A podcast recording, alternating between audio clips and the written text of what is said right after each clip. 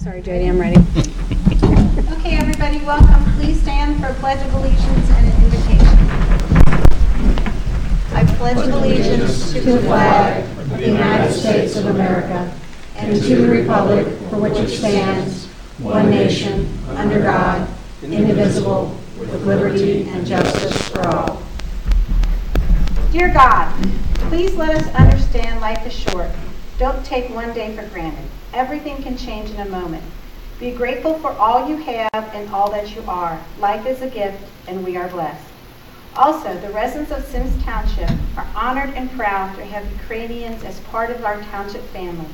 Ukraine is in our thoughts and our prayers. Amen.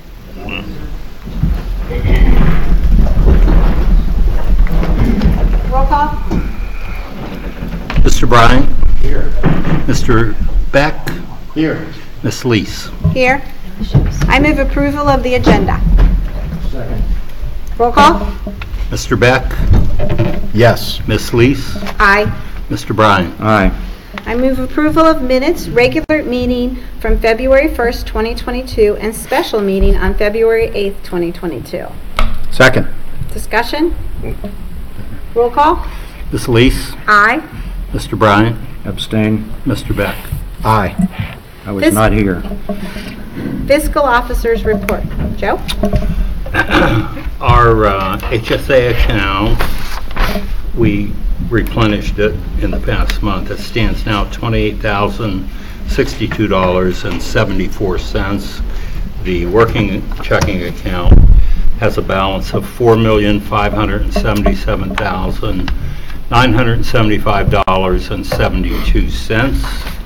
And some of our major fund balances are general fund, $2,616,291.19. The park levy, $526,133.15. And police fund is $658,699.25. And the safety services stands at $2,244,665.67.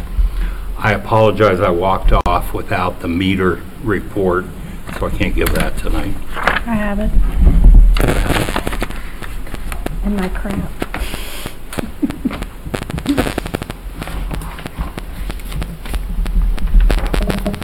Thank you. As of January 31st, our investment account is $8,170,256.06. That's it. Okay. Bill, Ken, you have anything? No? Okay, we're moving on to presentations. The procl- proclamation for Carol- Carolyn Bigham, uh, we will do next month because she was unable to attend. So our next presentation is gas aggregation from Energy Alliance. Rick? Hello. Uh, Thanks for having me out. Um, As you said, I'm Rich Surace from Energy Alliances. We have the consultant that has helped the township with both their gas aggregation program and uh, electric aggregation program for many years.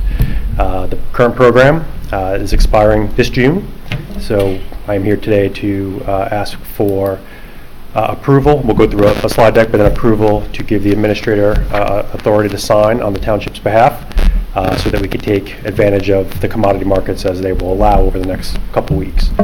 Uh, We've had, you know, we're we're doing this amongst many communities right now, and a lot of the question is, why now? Uh, When uh, letters would start going out sometime in April. Uh, It's the market, right? And uh, it's been, it's been extremely volatile. And though we've been watching this for almost a year, and we thought we were going to be here last fall to ask something, things went crazy very quickly. And then as we've seen over the last couple of months, they got even crazier. So uh, unfortunately, you know, we've, we've got, come up to nearly a month before uh, things have to start moving to the next part. But we felt that, you know, we got a price that we're comfortable presenting, uh, and as well as uh, something that I think would be beneficial to the residents. So we'll talk a little bit about kind of where we are. Um, Is this on here? Yes, yes. Uh, Talk about where we are now, kind of uh, how we got here, and then uh, sort of where we're going. right? So the current program, as I said, expires this June, and the current price is .396 cents per CCF. Uh, That doesn't include taxes, so there are obviously taxes through the county, right? And then there is a shopping credit from Duke. So I think the the the ballpark number all in was roughly 41-ish cents around there. And Constellation, the current supplier. Um, you know, performance for the first half of this thing wasn't good. so, uh, thing just after we had signed, uh, I remember actually being on spring break with my kids in a hotel in, in Washington D.C. Uh, when we decided to finally lock in uh, this last one back in March of 19. Uh, the market had come off pretty quickly after that, started to come back up, actually pretty close to January of 20. But we think during that point, uh, that's when COVID started to kind of take hold in the world, right? The, the concerns about commodities and, and usage in general, and then things really started to come off.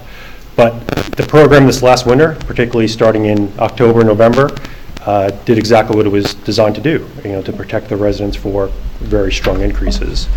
So this chart here, the blue line shows the all-in rate, so that takes the taxes, it takes the Duke credit into effect, obviously a very flat line going back to uh, June of 2019 through now.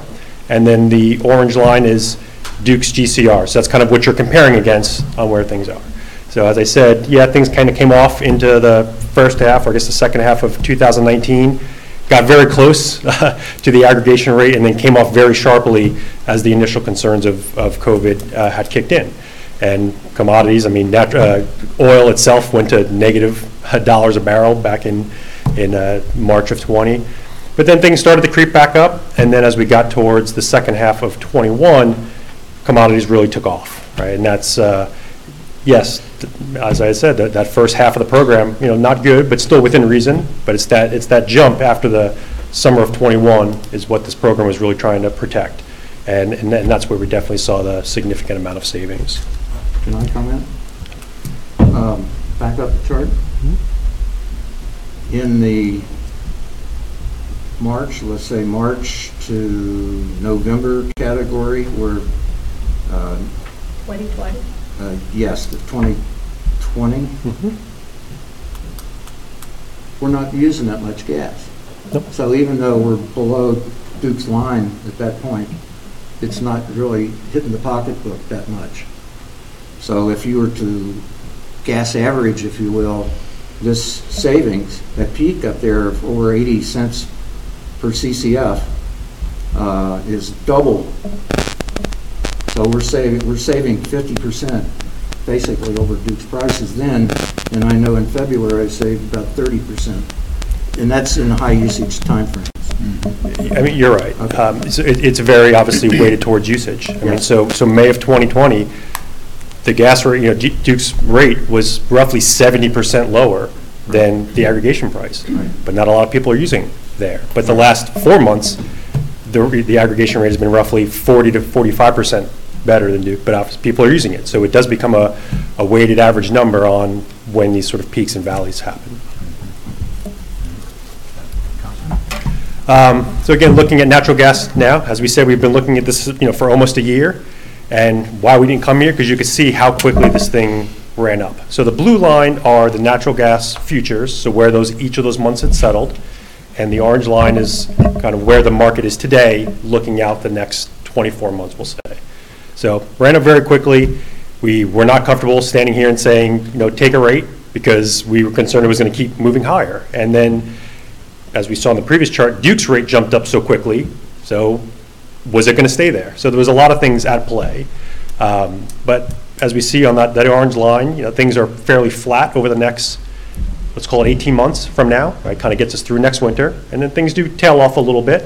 And uh, I think that's where the, there's maybe some opportunity uh, on looking at, we'll say, a 24-month product to take a little advantage of- of that, that dip uh, two years out. But either way, still fairly, uh, still fairly flat overall, but, you know, we're in, a- we're sort of in a new world of energy prices. I think we all got very comfortable to lower energy prices for a long time, but this seems to be where things are going, at least in the short term. These settled prices are monthly, right? Correct. Okay, now how does the impact of the Ukraine-Russian situation impact the last month? So what we've seen since, let's say since last Thursday, so the market ran up very quickly. Um, I think it's the initial sort of concern, how do things shake out? everything it ran up on Thursday, it gave it all back on Friday. Okay. And then uh, actually gave a fair amount of it back uh, Monday, and then it did come back up today.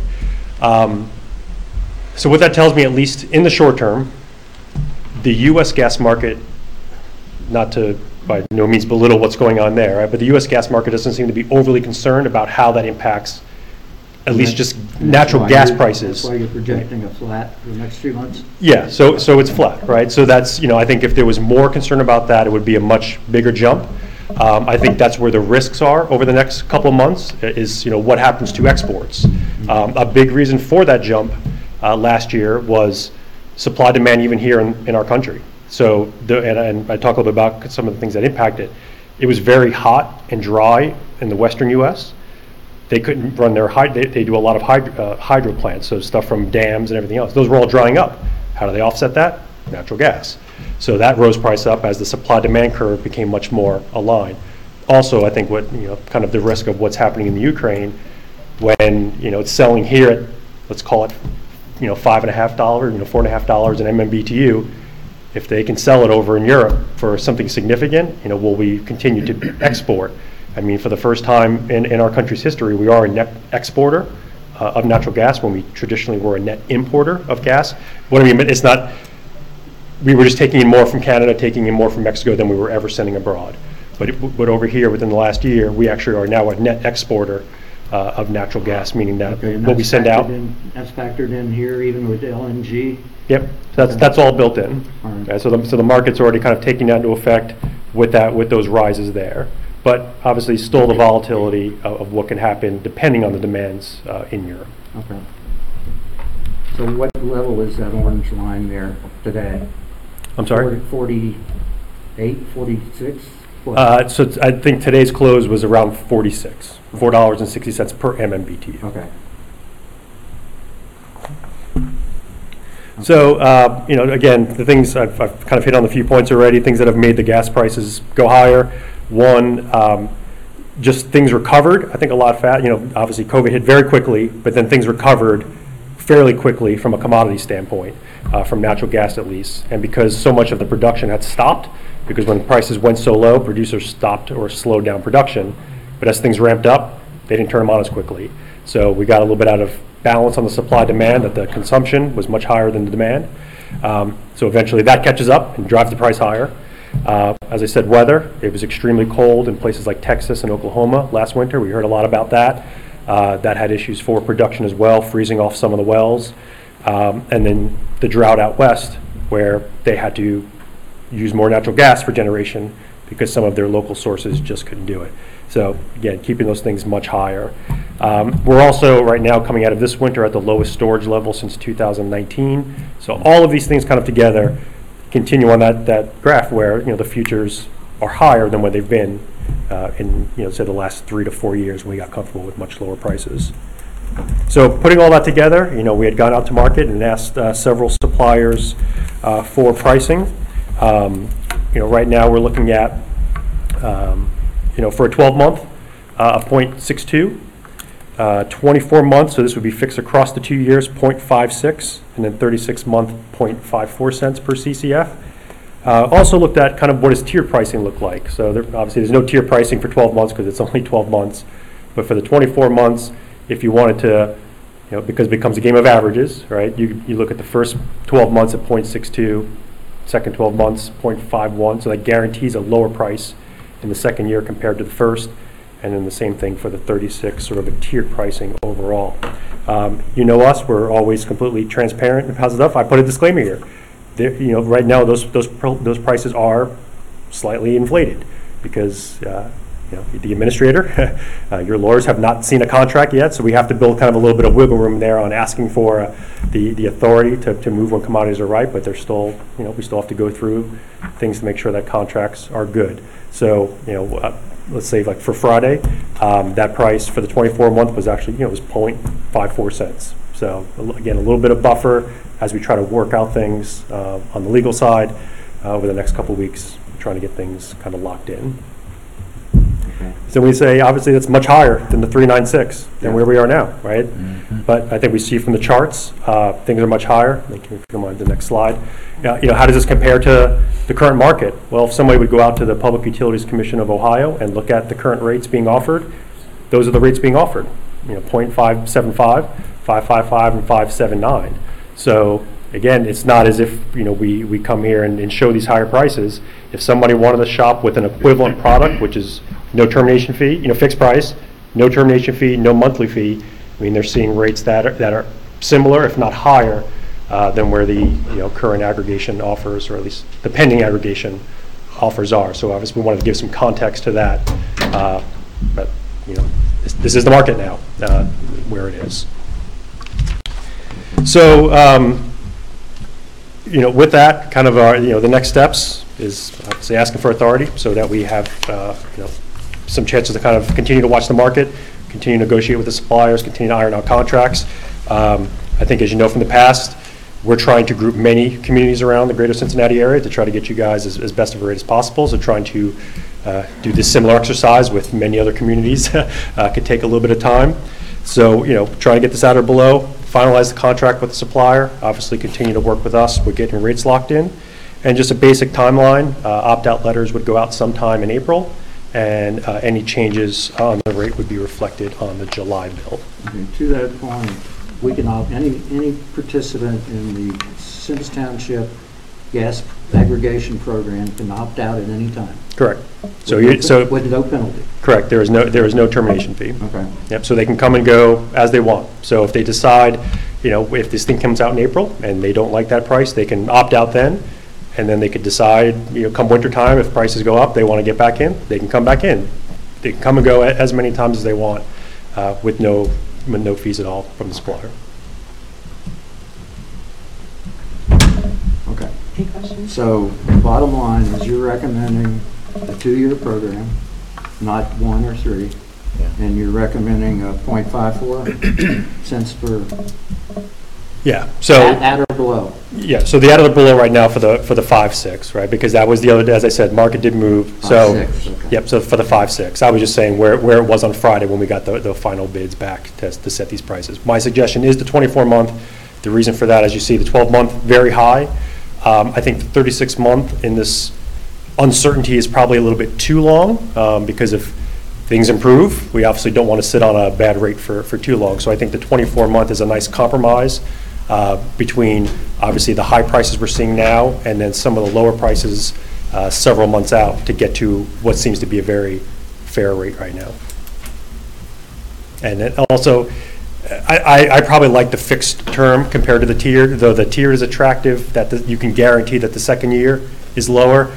I'm still not sure I like the 62 cents uh, for the next 12 months. That, that feels a little bit too much on the high side.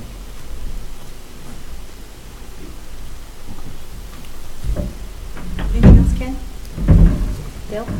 Not on gas. Are we, So we have a resolution on the agenda tonight, right? Kim, It's a motion. a motion. Yep. All right. I guess we'll deal with it when we get there. Uh, I do have another question or two, Rich, sorry. Um, It's my understanding that the township's electric service and maybe even uh, street lighting and so on is, contract runs out with energy, e- whatever, uh, pretty soon? Yeah, so it Are actually. we working um, on something there? Yeah, so I believe it actually expires um, in April. Yeah. Um, So I have been working uh, with Kim on that, and my Okay. suggestion for right now, we're sort of in that weird spot where the current market is here, where Duke's rates are, are here on the, on the energy side, so it doesn't make sense. So my, my suggestion to her um, was that many of the buildings, at least temporarily, get moved to the aggregation rate, because they, they can do that. So we'll move those to the, aggr- we'll take them off a separate contract and put the, put them on the aggregation rate, because there's nobody offering anything close to the aggregation rate right now. Okay, and that Um, runs through And that runs through next year? next year. Okay. Sorry, yeah, next right. year. Uh, And then all the lighting, at least temporarily, send it all back to Duke. Um, Because Duke's rate is, yeah, I mean, we were coming off sub, you know, 4 cents, um, I'm sorry, yeah, sub 4 cents for the contract. Duke's is right about 4. We can't find any lighting anywhere close to Duke's rates. Okay. So the idea is kind of put these in the best spot over the next couple of months. Um, It's a a little bit early, but we, sig- we sig- we are seeing a significant jump in Duke's electric rates starting this June.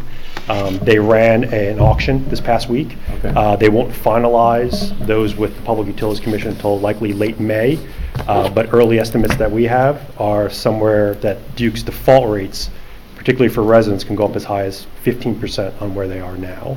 Well, they're buying at auction the same as our referee company Um, is buying, right? S- It's similar. Um, They actually do, so Duke did it in two blocks. They, s- they sold 100%, they did 50% back in the, s- in the spring, I'm sorry, in the fall, and then 50% actually uh, last Thursday on one of the high days, so it just happened to be the way that it worked. And those rates are from June of this year till May of next year.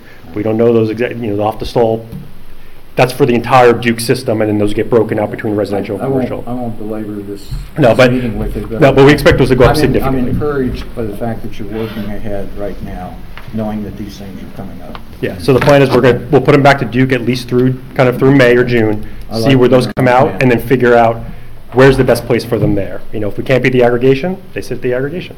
Uh, I know Duke just came out with an explanation of why everybody's electric rates are so high, and that is that one of, one of the plants went offline and they had to buy it on the open market, was one of their excuses.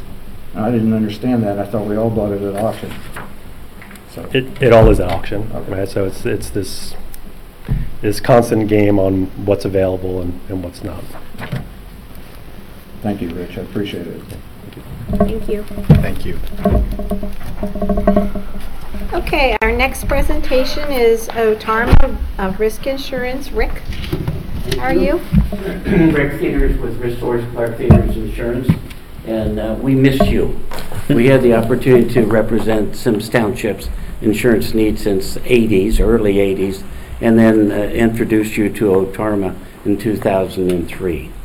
Um, We lost that opportunity two years ago in 20, and have been working to see if we can get your insurance coverage back through Otarma. Thomas Welsh represents Otarma, would like to take a few minutes to share some of the highlights with you. Thank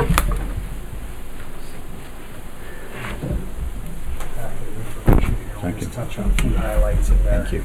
Thank you. Yes, you. Thanks for the opportunity to speak with you today.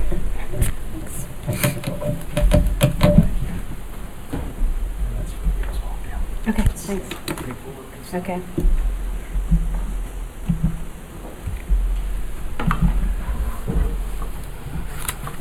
Well, thank you, thank you for uh, the opportunity to address the board today. Um, As Rick said, you were members of Otarma from 2003 through 2020. Um, And I think if you look back at that experience, I think it was, it was good. Rates were stable.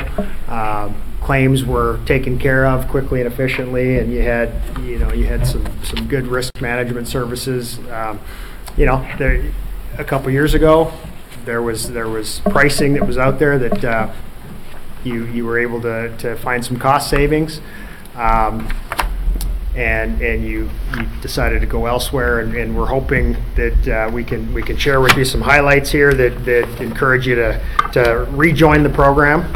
Um, it is your association's program, the, the OTA's program, and it's, you know, it's made up of only townships.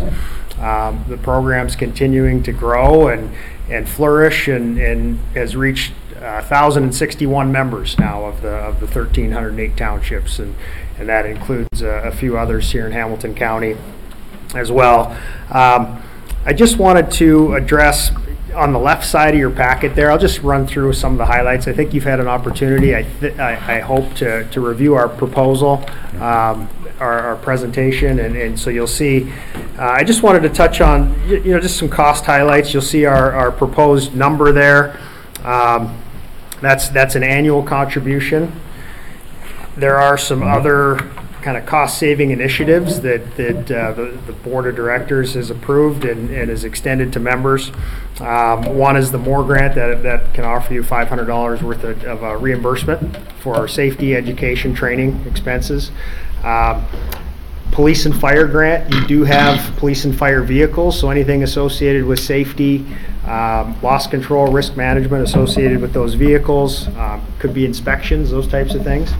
Um, You have $2,000 available to you there.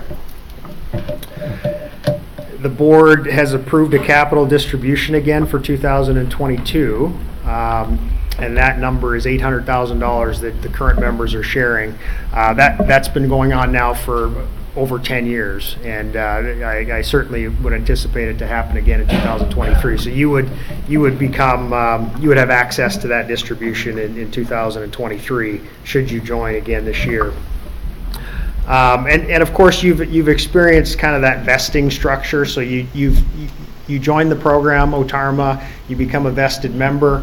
Um, If you leave the program, which you did in 2020, there is, there was your share of that, that vested interest that, that you ended up taking with you. OTARMA stops coverage, and because OTARMA is not responsible to, to take care of your liability anymore, um, the, some of the vested interest in the reserve that you've helped build comes back to you. So you actually took $18,000 with you in 2020 um, when you, when you went elsewhere. So um, you could start building that back up again.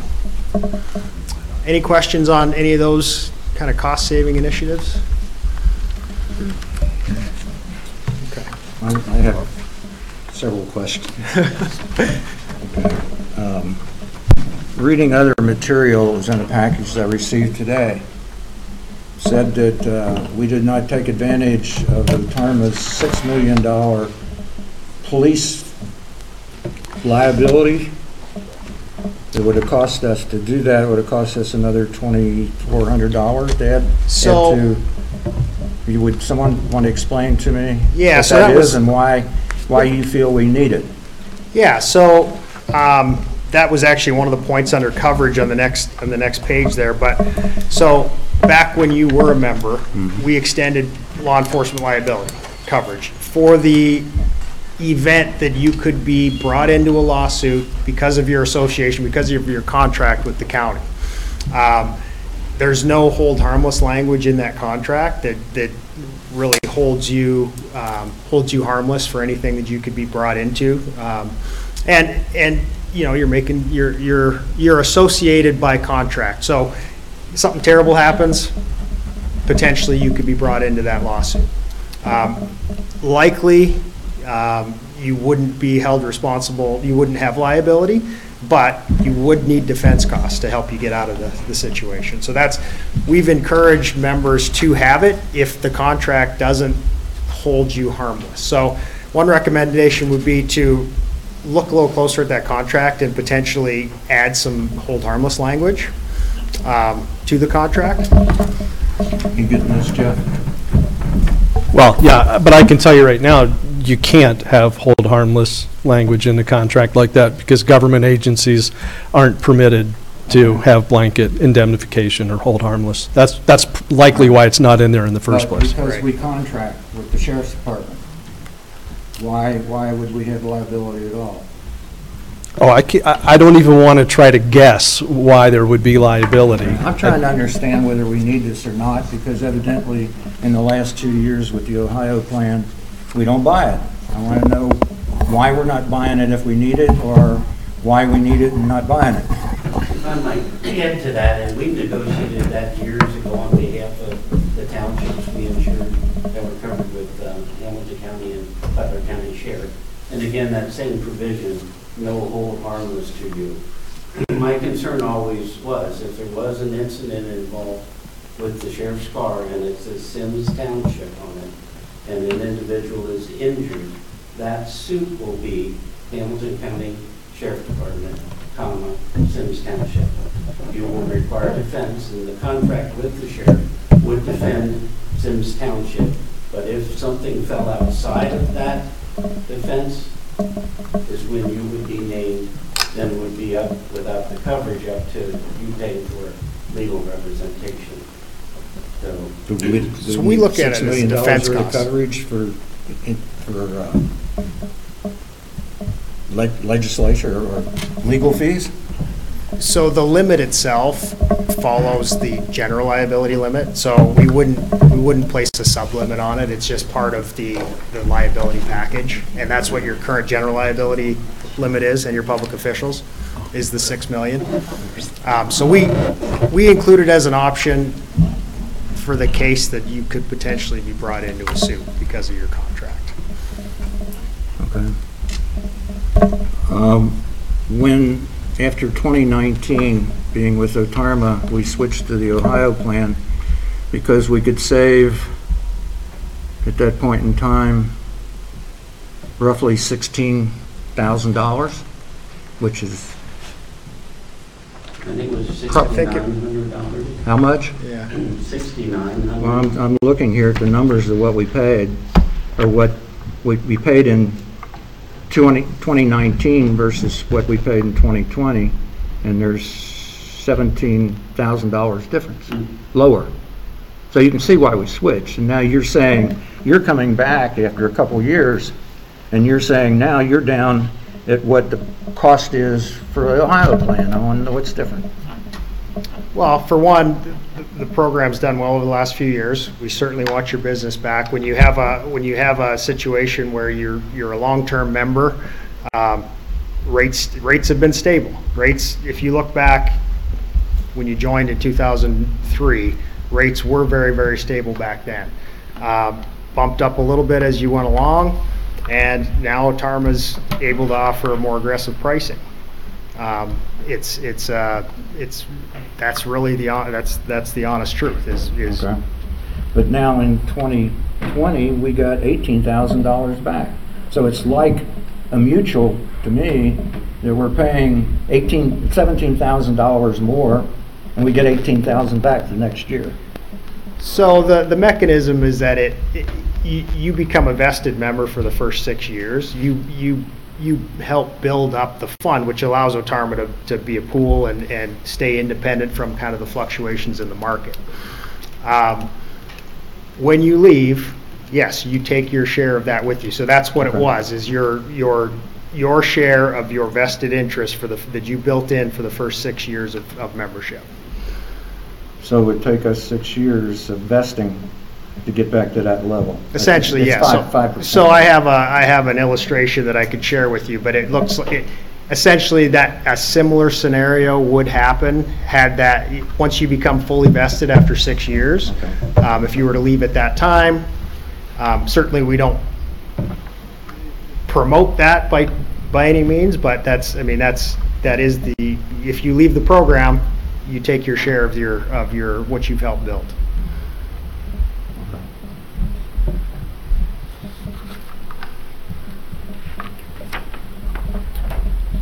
Um, Wanted to touch on a few, what we feel are some coverage advantages, just to, you know, Tarma in general.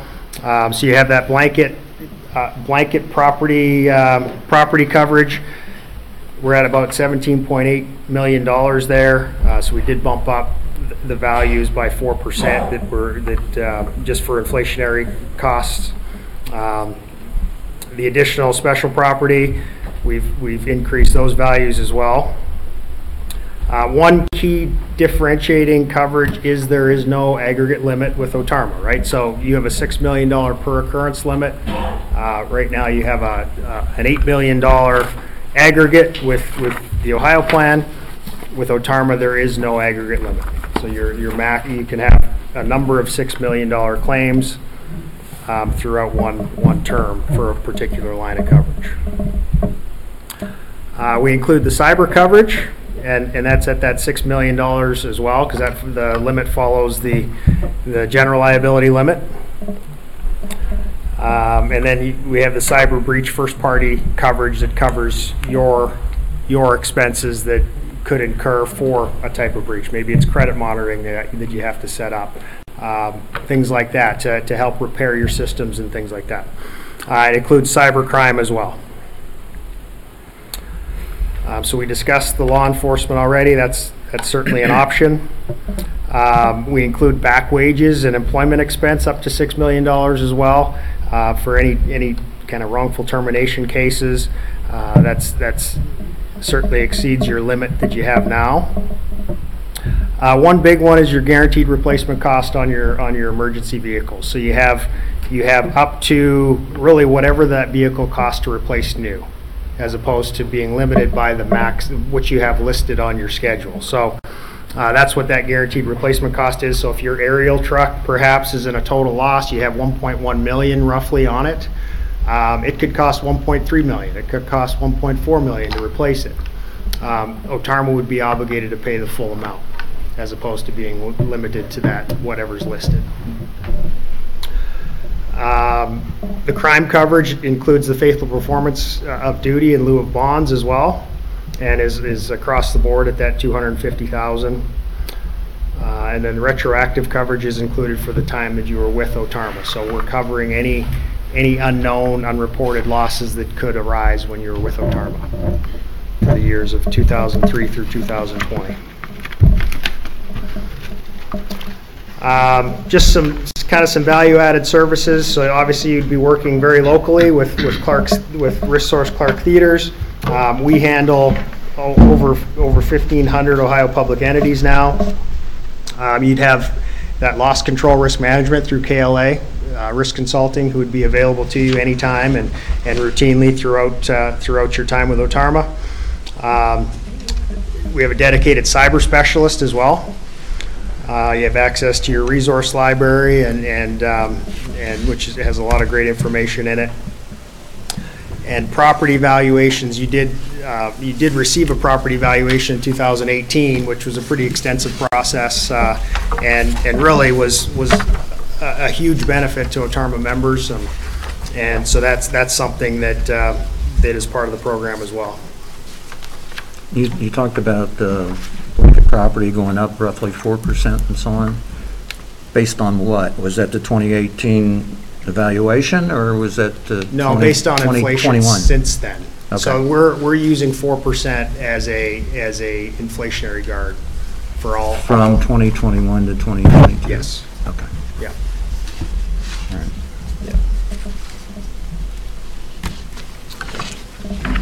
So, um, any questions at all? Any other questions on anything we discussed? I did include just a, a- a summary again of the, of the coverage and a TARMA overview, um, and a list of members that have joined over the last few years, um, and, and who they have moved over from. And so, um, with that, that's all I have prepared, if there are no other questions. The other thing perhaps I'd like to just share with you is, we'd like to have you back as a local representative for that. We continue to represent through our town, West Chester, Fairfield, Liberty Townships in this area. You will be part of that also. Thank you for your time. Thank you. Thank you. Thank you very much. Okay, it's also my understanding we have Carrie from Ohio Plan that'd like to speak. Gary, you sat there and listened to some of this stuff. Is it possible you can give us a counterpoint to it? I think I Thank you. can. Okay. I will certainly do my best.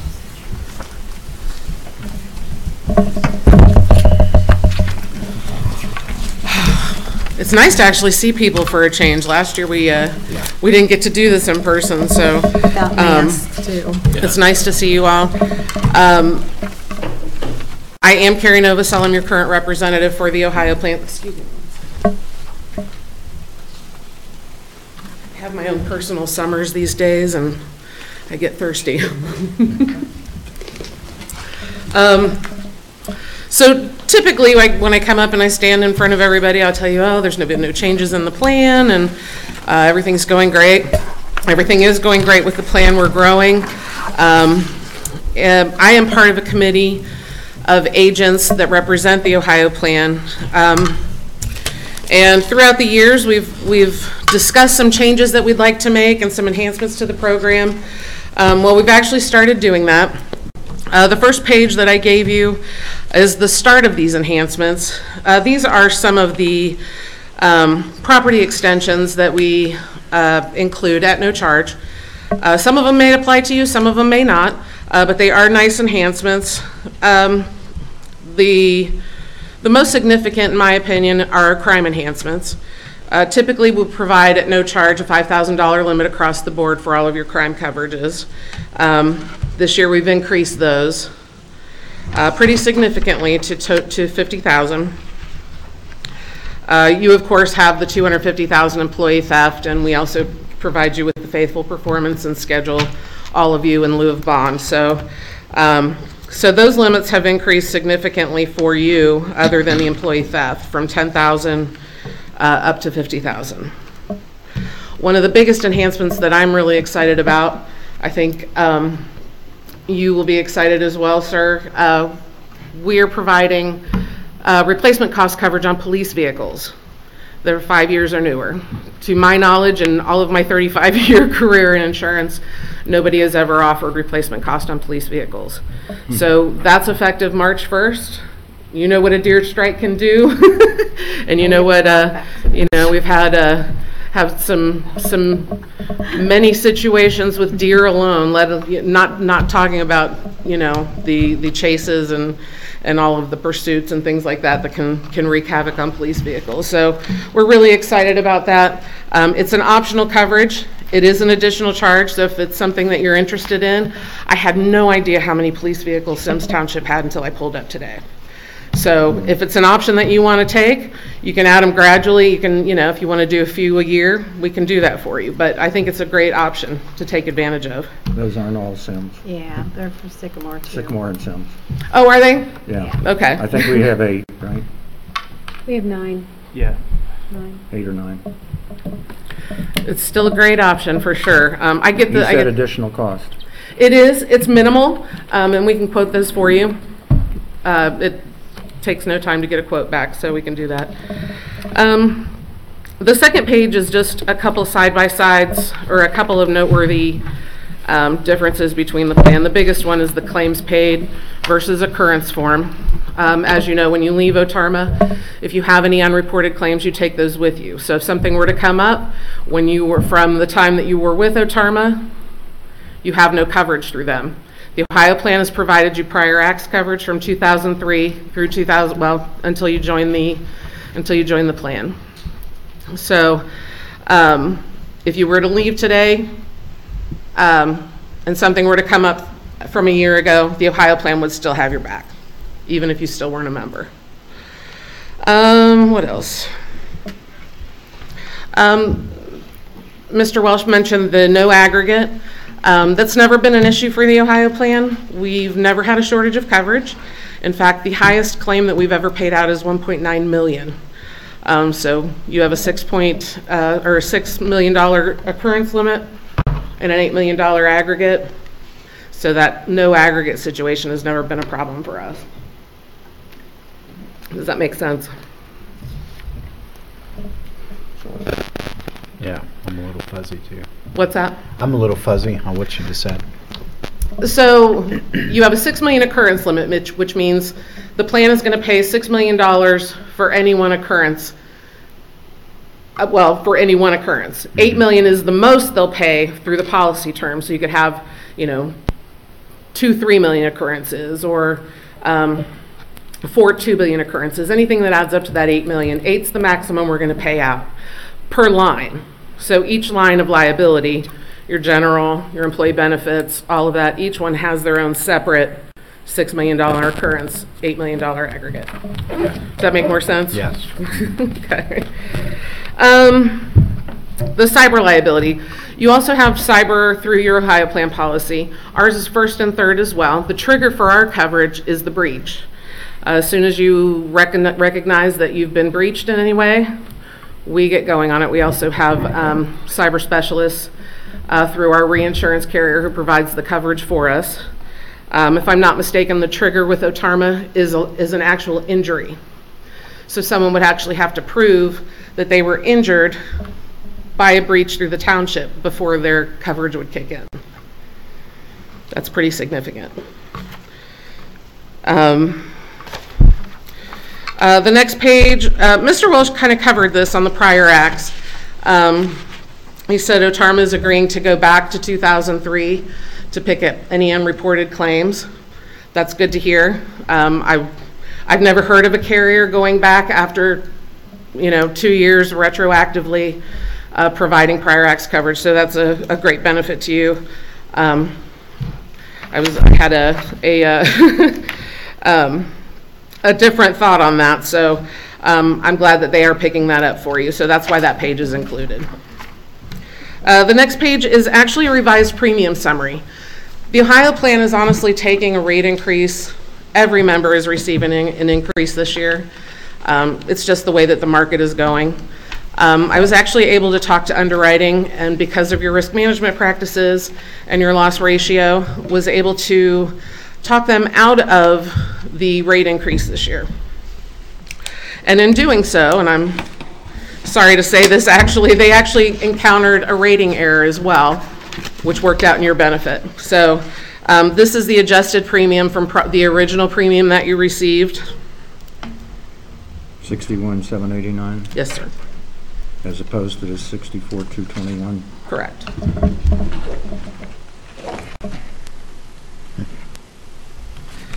And then the last few pages, there's just a, a copy of your loss history. I wanted to see how well you were doing. A township this size typically has some pretty significant losses, and you guys are doing a great job.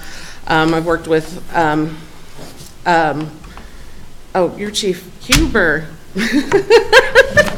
I, I, I looked over and I thought it was Bill Pittman for a second. Um, so I actually just talked to Bill not too long ago. We worked on a claim and, um, sorry again, I'm, ge- I'm getting old and I don't have my glasses, forgive me. Glasses today. But um, I I think recently we had a, a little gator incident with the snow. I, I think we're working on that. So um, I also believe we've had a good relationship from a risk management standpoint. Um, and our claims, our claims people are really second to none in my personal opinion, but um, that's up for you guys to decide. Um, I would like to address a couple things with the law enforcement liability. It's of the opinion of the Ohio plan that when you contract with the sheriff's department, the law enforcement liability is included in the contract. They provide the coverage. The deputies are not your employees. You are not responsible for their actions. Now, we do cover the vehicles, any liability with the vehicles. So um, Mr. Theater's example of an auto accident where the police officer could be at fault would still be covered by the Ohio plan because we pick up the liability for your vehicles. But in terms of the actions of any police officer, that's picked up under the county's, the county's insurance. And that's always been, we, and we work with a lot of, a lot of entities that, that are under contract with sheriff depart, sheriff's departments.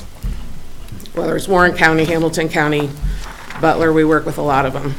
And there's never been an instance where one of our entities has been brought into a suit for law enforcement with a contract with the sheriff's department. Uh, One thing also that we do provide, or that we partner with Lexipol, actually, that helps, um, or that provides some risk management services uh, for both police and fire. Um, We are the only carrier in the state that uh, ha- re- receives preferred pricing from Lexipol. Uh, We also subsidize the first three years. It's 50% the first year, 30% the second, and 20% the third. It's a great resource. We've had a lot of members join, and they've been very happy with the service. Carrie, can I ask you though, are we eligible because we don't have our own police and fire? We contract both those services out? Because I di- didn't think we were eligible. I think you could probably take advantage of it, at least with fire. Um, I will check on it, but I think you could because it's, it's the Loveland Symmes, correct? So I think you could take advantage. I'll That's check for sure. That's Yeah, just fire. fire. I, I, that's what I mean. Yeah, I, I misspoke on the, on the, on the police. Yep, you're correct. The, the sheriff's department would not be, or they would, they would be responsible for picking up the Lexipol. But I'll, I'll check on the fire. Okay, because I thought I had asked before about a grant and we weren't eligible because it wasn't our fire department. Interesting. I mean, it is, but it isn't. It's a private company Yeah, because it's a private company. that we contract with. Oh, that's why. Yeah. Yeah, it's not eligible because they don't operate under, That's what I thought. under the ORC. Yep. I didn't realize it was private. That's interesting. Um, any, any questions? I feel like I stuttered through everything. Okay, there's no, uh, what's the term?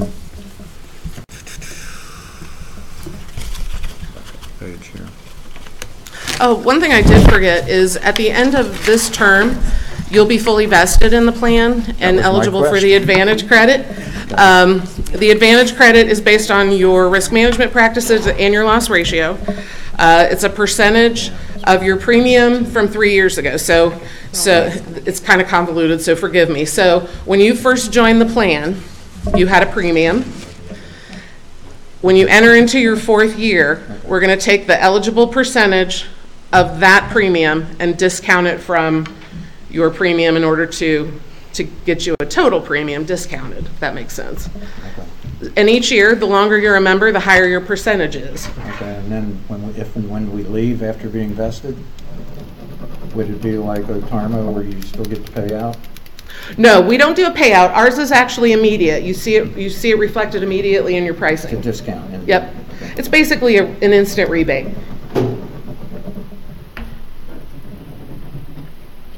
So you, s- so you stand to, to reduce your premium uh, at the beginning of your 2023 term, several thousand dollars. Assuming your losses remain good and your risk management still is, is, uh, Okay. does that make sense? Okay. Okay. Questions? Any more? One benefit as well is you don't have to sign a contract with the Ohio Plan. The only thing you've ever signed is an application and acknowledgement of membership. Um, With Otarma, you actually have to sign a pretty lengthy contract that supersedes everything, including your insuring agreement or your insurance policy. So if the insurance policy reads one way and your intergovernmental agreement reads another, the intergovernmental agreement will win. Thank you. Thank you. Okay, moving on, public hearing, we have none. I move approval of disbursements warrant number 80719 to 80834 and voucher 20 to 45 in the amount of $651,880.17. Second. Discussion? Roll call? Mr. Bryant? Aye. Mr. Beck? Aye. Ms. Leis? Aye. Reports, Law Director? Thank you, no report tonight. Police? Uh, I just wanted to briefly discuss, you're going to be seeing new reports starting uh, for January coming from us. Um, In the past, what you've gotten is strictly, essentially raw data spreadsheets that was compiled by our Bureau of Records.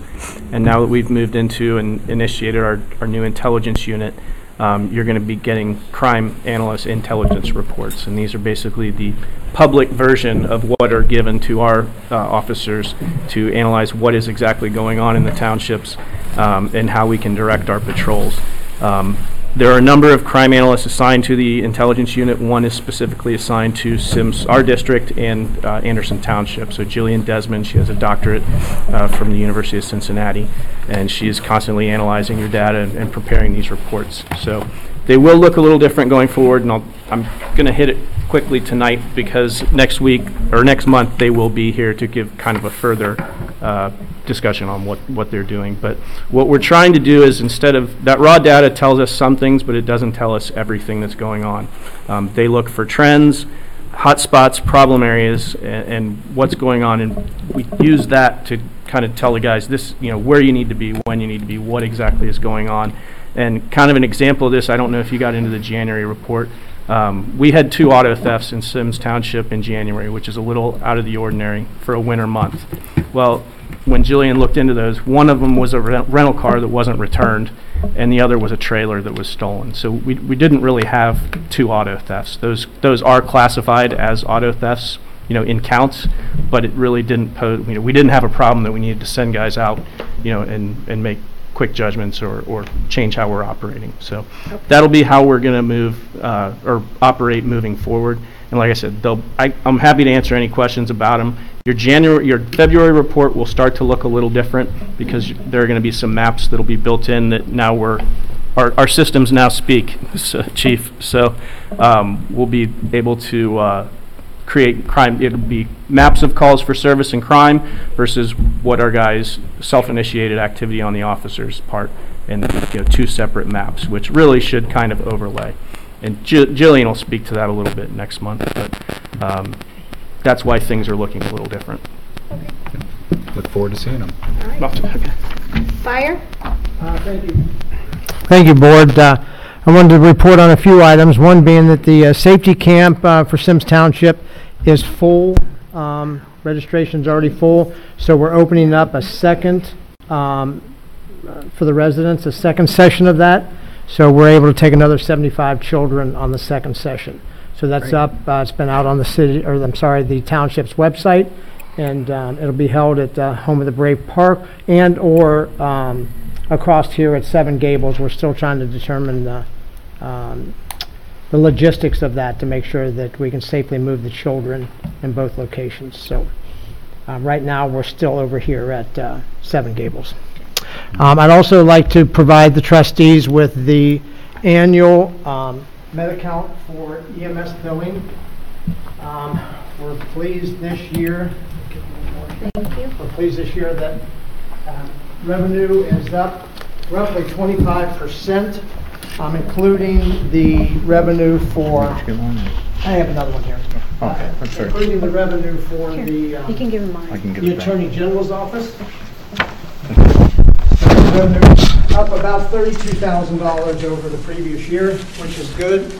Um, You know, during COVID, runs were down a little bit, and, um, and so um, we look to see this year, runs are are spiking uh, dramatically the first two uh, months out of the year. So we, you could probably look to see um, uh, EMS revenue again this year, um, as well as the, uh, the ability to receive a higher rate of return on the billing. Um, That's up about, not much, but it's up about $28, I think, uh, uh, per run, as far as that's concerned, which obviously is something that will help because of your fuel costs are going up exponentially along with that. Um, So, um, and, and as well as the Attorney General. So all of your reports have been turned into the Attorney General. For, if anybody doesn't re- remember what that's about, the Attorney General collects any back bills that are due to the township for any runs that are not residents of the township. So if you are not a resident of the township, and the township bills you, then, and you don't pay that, then that goes to the Attorney General's office for collection. And the Attorney General's office will hold your tax return from the state of Ohio, if you have one, until you pay the township. And so that's an offer, that's something that the Attorney General's offered when uh, Mike DeWine was the Attorney General. He started that program, and so that's been going very well for us. So they, they re- basically have 24 months to pay, and they, um, or they get sent to the Attorney General's office for that. So uh, the, the revenue is up for those. Okay, Is the Attorney General's fee out of, out of the total, or on, is it a? On- char- on additional top. Charge? On top, the patient pays the, uh, their fee on that. All right, thank you. Um, Also, the, uh, the vehicle um, that we had, the district car, um, we sold that on Gov Deals, and uh, we're pleased to, to let you know that it's sold on Gov Deals for $15,533.75. Uh, The trustees bought that vehicle for $30,000 and some change uh, 10 years ago, so um, uh, with a blown engine, and, uh, and it was just the chassis, we were very pleased that uh, we were able to get that on that vehicle. So it's not often that you'll get that on a, on a vehicle like that. So Gov Deals turned out really good for that, and that cher- check has been turned over, and the information has been turned over to the administrator um, from Gov Deals. Uh, Just to remind you that the health seminar, um, and firefighter health and safety seminar is again on March the 7th here at the uh, Marriott. Um, Any of the trustees that would like to um, stop in that day, it's a, it's a full day, um, please do so. You're, um, you're welcome to attend. We have lunch um, as well. Uh, The, the young lady who left, I- I'm not familiar with her, I'm sure, I'm assuming she's the insurance, our insurance carrier, right. Uh, I just want to let you know, she had mentioned Lexipol. Um, Symmes Township was the first Lexipol customer in the country. And um, we do have Lexipol um, for our fire and EMS policies. Uh, We went in along with, if you remember, the Northeast Fire Collaborative that we put together. So we went in with um, Sycamore Township, uh, City of Sharonville, Blue Ash, City of Mason, and, uh, and purchased that. And also, the policies are written by one of the Symmes Township uh, deputy chiefs. So We're very familiar with Lexipol. And so we did get that discount that we were unable to get through the township. We got that discount and that group pricing with the rest of the communities with us. The other thing that the trustees um, and the and the um, lieutenant had mentioned it, you had asked us to provide monthly reports um, on the new CAD system. And so um, I have those for you. So and we can, we can, I I don't want to use the word manipulate, but I will, we can manipulate um, any reporting out of the new CAD that you would want out of that, um, from everything from uh, call processing time to any times that you would want and any of that. Uh, Most of what you're going to want crime-wise, you're going to get from the sheriff's department. This is just CAD uh, data. And now with, uh, with our new CAD system, that automatically dumps into the sheriff's records management system. So they talk to each other. Um, So that's, that's good on many levels. And uh, other than that, I stand ready to answer any questions you may have. Anyone? Okay, moving on, uh, Director of Public Works, I don't think Bill's with us tonight.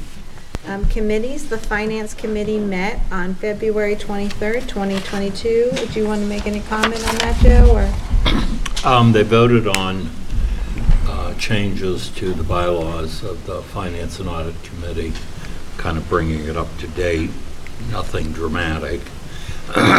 Um, and that has to be approved by the trustees before it goes into effect. Do we have it on the agenda tonight? Yes. Yeah, Yes. okay. All right. Anything else, other? No?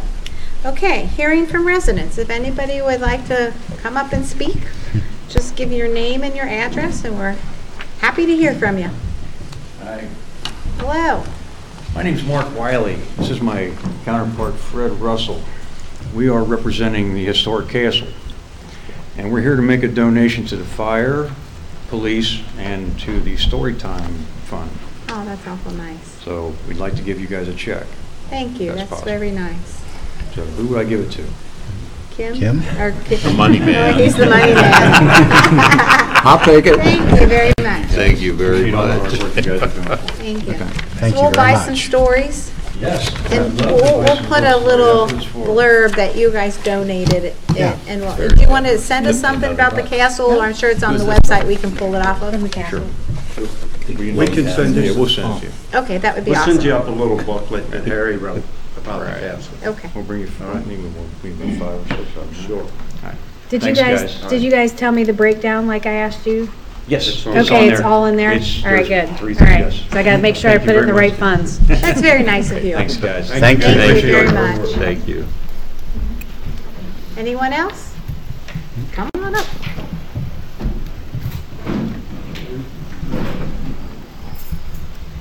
I had sent an email to the trustees, but I don't think you had time to read it, so.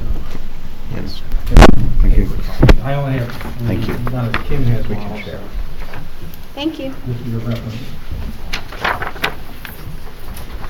My name is Kerry Kane. I live at 10120 Meadow Knoll. Uh, Couple of points I wanted to ask about. I know that uh, in a special trustee meeting the other, last month, uh, you were going to do a short-term rental thing to try to get some control over that. And uh, how House Bill 563 is trying to keep you from doing that. So, uh, House Bill 563 has been introduced to the House. Uh, It's in, it's in committee right now, and it's really, in my mind, supported by the Chamber of Commerce, who's representing business owners who are starting to find out that local municipalities and townships want to have some control over short-term rentals. So they're lobbying to, uh, and there's been about 28 Republican representatives that have signed on as co-sponsors for this bill. I sent emails to all 99 in the state. But uh, I don't know if there's any lobbying entities that you trustees belong to as a trustee organization where you can lobby, say, you know, we want to maintain control of this locally and not have the state overriding it with laws that prohibit us from limiting short-term things. I don't know if there's any groups, that as a- as a Township trustee organization, Association. you can lobby the legislatures and say, here, this is a, an issue that we're concerned about, and we don't want to be, have- be, uh, be controlled by a change in law that's going to just have one perspective. Yes. Uh, And, and another question is, if House Bill 563 is passed, would that negate any existing restrictions on short-term rentals? So you got your short-term rental thing, you're able to go through the process and get it in place next week? Or, you know, I'm I'm just ma, I'm just making that up, but, so you could, you could do that quickly in a two-week period, and it takes them uh, a month to get this House Bill 563 done, would that override your bill or just prevent you from creating new bills? It, it's hard to answer that exactly because we, we don't know what the final language of the state law will be. We Mhm. know it's been introduced. I, I mentioned to somebody before the meeting, those bills almost always get modified through the course of, through committees. So Mhm. it will be difficult, it's hard to, to, uh, to answer that, although I will say, and it probably, you, I, well, you won't like to hear it, uh, but townships only derive their authority to do things like this by state law. If the state law changes and says we no longer have the authority to do it, it would probably, uh, potentially wipe out anything that we had done. Okay. And, and I can tell you, we have introduced, uh, we've initiated that amendment.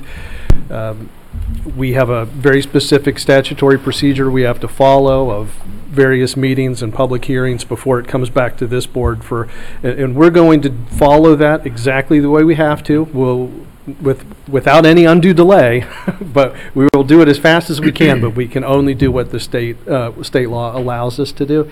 And our process, I will tell you, is even though many will think it's a long process, that process is much shorter than what it will likely take for this bill to make it through various committees and then also go to the Senate and go through their committees. So Okay. we'll probably be finished first, but then it will just completely depend on what the final language of the state law says, if it changes our authority or not. Okay. And as, and as a kind of a a thought for maybe a Plan B if the short-term rental thing gets shot down, in reading through some of the, s- the law, part of the, what they're stating in the 563 thing is they got section 5321.01 is landlord and tenant definitions. And then, and that's, I highlighted it on the copies I gave you. Item number C, it defines residential premises as a dwelling unit for residential use and occupancy and the structure of which it is a part, facilities pertinences to it, blah, blah, blah. Residential premises includes a dwelling unit that is owned and operated by a college or university. Residential premises does not include the following things. And then there's a list of nine things which it does not include. And on item number three of that, it lists tourist homes, hotels, motels, RV parks, recreation camps, et cetera. And in the, the change, the law they're trying to, uh, 563, they're inserting short-term rentals into that item number three. So it would seem like, as a township, we just say, okay, if it's not defined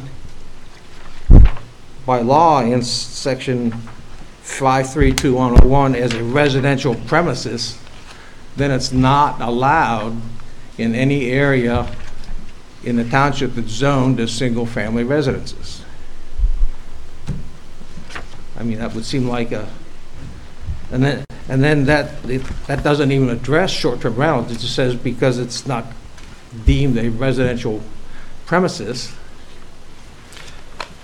Right, I, I hear you, and again, it's going to depend, our our ability to do that is going to depend on what this state law, if Right. it's even passed, what, But- what but the- authority but it grants But us. this, but the- I'll, I'll give you this copy. I have it. Oh, okay. Yeah, I have it, and, and what you're talking But- about but is, the- But the current definition, the current law defines residential premises excludes tourist homes, hotels, motels, RV parks. right, mm-hmm. So if this law 563 never even comes to pass, instead of addressing just a short-term rental situation, maybe in addition to that, we should also address the fact that, gee, if it's it's not defined as a residential premises by state law, then it's not allowed in a single-family residence zoned area. I, I understand what you're saying. And then I we're think covered that- on- on I two think sides. this board has, has said that they're committed to doing everything they can within Right. their authority. Oh, I'm not And if just- that works, I can tell you what this statute is about is landlord-tenant law. This is just about what kind of property landlord-tenant law applies to.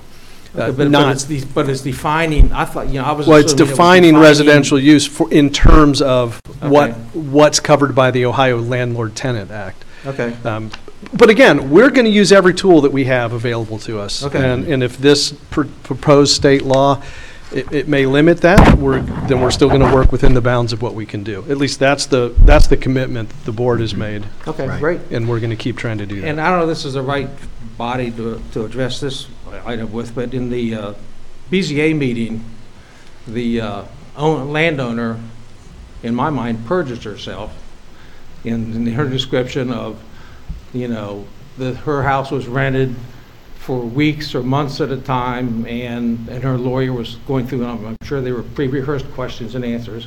Well, How many times have you rented your home? Oh, maybe a dozen or so. And it's actually 50 times. Because I've lived next door to it, and I know when people are coming and going. I know when the cleaning car's there, cleaning the house up. So this, everyone had to raise their hand in that, in that meeting and say, we, you know, going to tell the truth. So she, she definitely perjured herself. So I don't know if there's any consequence to that. Well, this or not. board, this board would have nothing to do with I, I know, but I'm just, that's why I say I don't know if that's the right board to bring it to, but she definitely lied.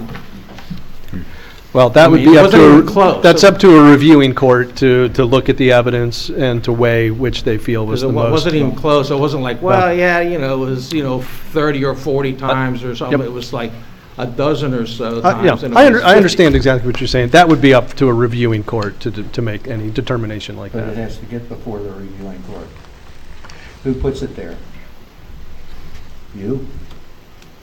Mean, No, I mean, at this point, we, th- at this point, the township doesn't have, hasn't Yeah. made any inter, expressed any interest in appealing that decision from the Board of Zoning As, Appeals. as a bystander, it seems like he said, she said, unless you can prove it. I have a spreadsheet of how many times people have been coming and I going understand, through- but- through observation. Could, could she be subpoenaed for her rental records? Yeah, I mean, there's all kinds of doors Right. it opens up, but you're the one that- that's questioning it, you're the one that's gonna have to bring it before a reviewing court. Okay, I was just, that's why I said I don't know the right body to bring that to, but it's, Right, I- if the matter finds itself before some reviewing court, that's a question that could come up. Uh, On these types of administrative appeals, one of the things the court reviews is whether the decision was based on substantial and reliable evidence. So a court can go back and review the evidence that was presented, but then, uh, as you said, it's up to a reviewing court to say, here's this evidence, here's this evidence, I have to look at which one seems to be most reliable. So is that something that would come up should the property owners, if they don't like the BZA ruling and they take the township to court, is that when something like this would be brought up? It, it would all depend on what the basis of their appeal is. Really, the, the number of, of how many visits there were there, uh, at, I mean, while that was discussed pretty extensively at the hearing, I'm not sure it really uh, has much to do with the ultimate decision that the BZA made. Because, because they, they chose to go a different direction from what the, the staff uh, report was. Uh, So to the extent that that's relevant, it could be raised. But again, until, we- if it's appealed, that's the first question. If it's appealed, and then we would have to see what the basis of the appeal is to see whether that's relevant to, to raise before the court. Okay. okay. And I don't know if you'll be involved, if it is appealed, if you'll be involved, but I'm, I'll volunteer to, to testify in any trial. Sure. Well, I, I, I can tell you, just, f- uh, just so everybody understands this, there will be no additional testimony. There, there is no, No. on an appeal like this, it goes to court, and the, all the court does is look at the transcript of what happened back at the BZA. You don't, there, there's no m- new evidence, there's no new testimony. It's all based on the record, on this type of appeal.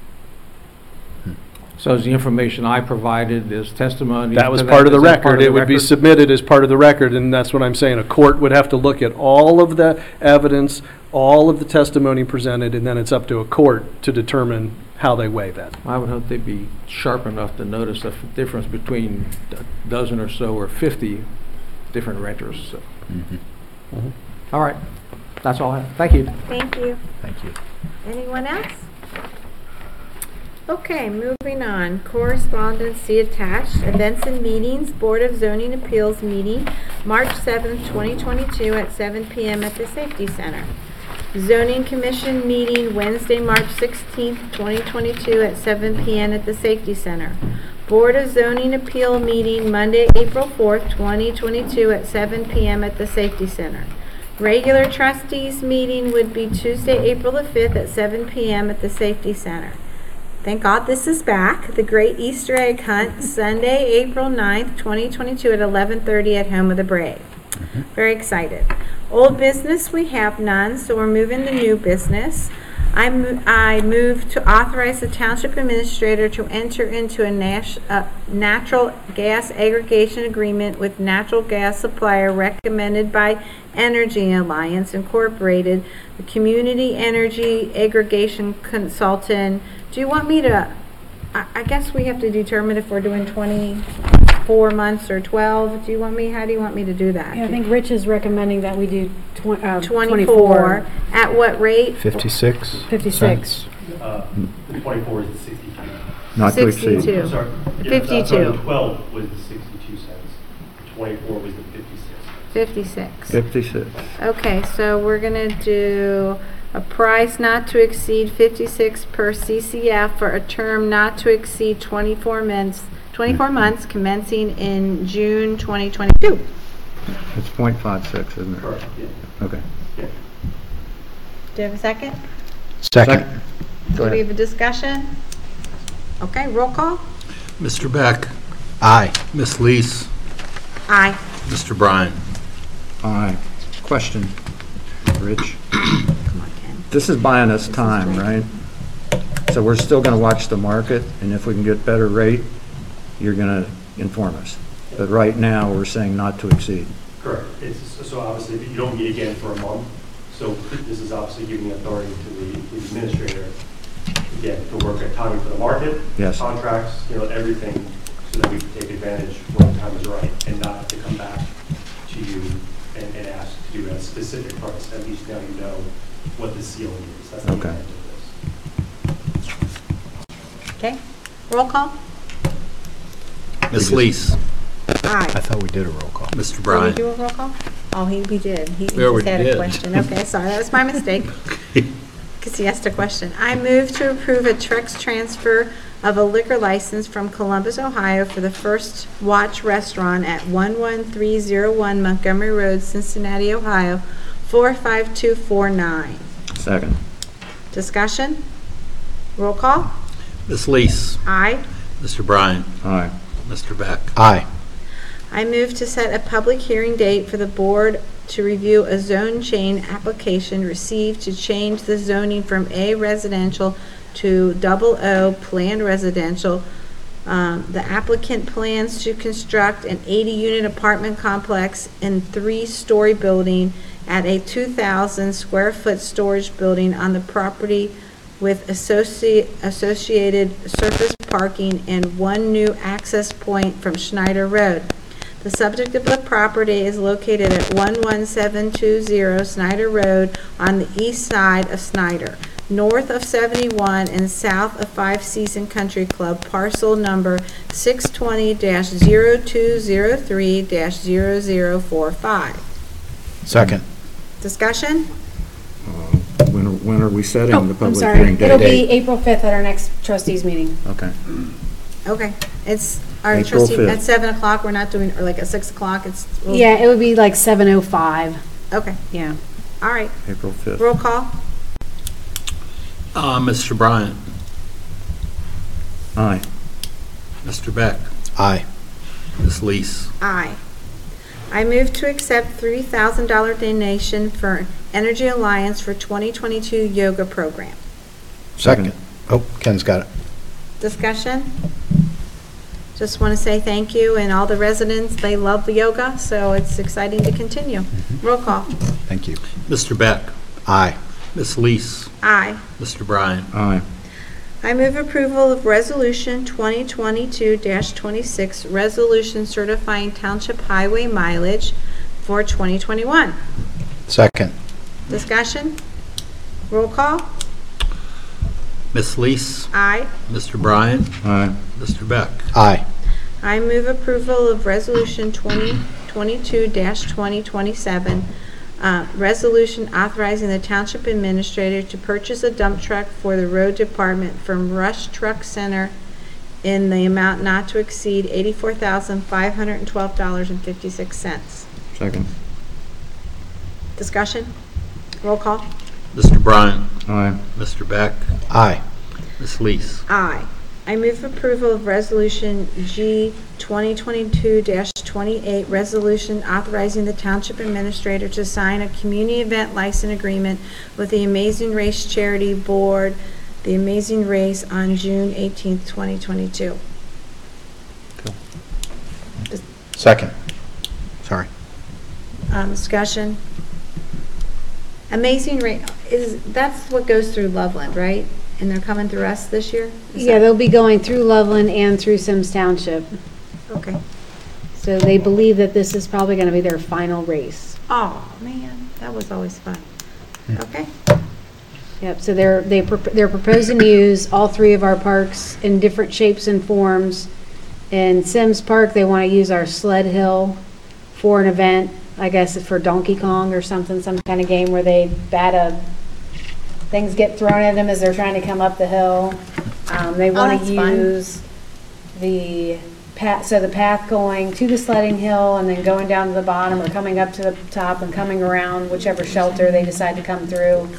And then running across the street to, and the Home of the Brave, and then possibly running all the way to the back to the pond and um, using some kind of boat to go across the pond, hit the other side, and then run all the way over to Mead Park and possibly do some kind of activity in the, near the sunflower field, and then run back to Symmes and grab their bikes, and then off they go. Are, are they going to provide manpower at all these crossings from Symmes to Home of the Brave and Home of the Brave to Mead property? Yes, they would have to talk to the sheriff's office about that, and they would have to provide volunteers Okay. and all that kind of All right. stuff. It's just, uh, I would guess that they'd be Busy spread roads. out, so it wouldn't be one slew of people at a time, right? Right. Right, it starts at eight o'clock, and he said that people wouldn't start coming to our part until about nine, and it would trickle kind of through until about noon, and then it would probably be over. All right, as long as that's in the license agreement, it's fine. Right. And then one thing they are asking for, I told them that we have a new fee. Um, they're asking that it be waived. Um, I don't know how you guys feel about that. They're really not taking up any of our parking. It's basically, they're just gonna come in, dump their bikes, run through the park. They're not gonna really use, they're not gonna be really near any of the shelters to affect that. Um, so I would just, I just told them that I would ask you to see what you would say. So what are we waiving? The Um, four hundred fifty dollar use fee. Is that for park usage fee? Mhm. Not, not a shelter? Right. Okay. Is Amazing Race for charity or is it a profit? It's for charity, so they, they collect all the money and then they give it away to charity. Okay. Well, after they pay all their expenses, but Are, are they, uh, some LLC, what, not LLC, but a 401. four oh one C three or something? five oh one C three, probably. Yeah. Okay. Roll call? Mr. Beck? But the question on the floor was waiver of the fee or not. Right, I just need you guys to, if you're gonna incorporate that, I need you to probably incorporate that into the motion, or well.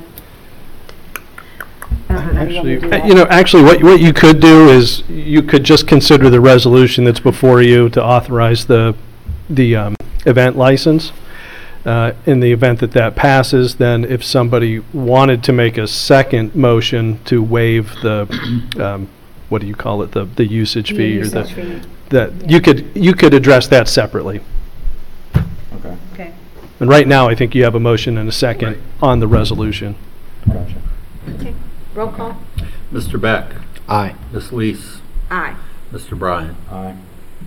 Does someone want to make the motion? I move to waive the usage fee for the charitable event, The Amazing Race.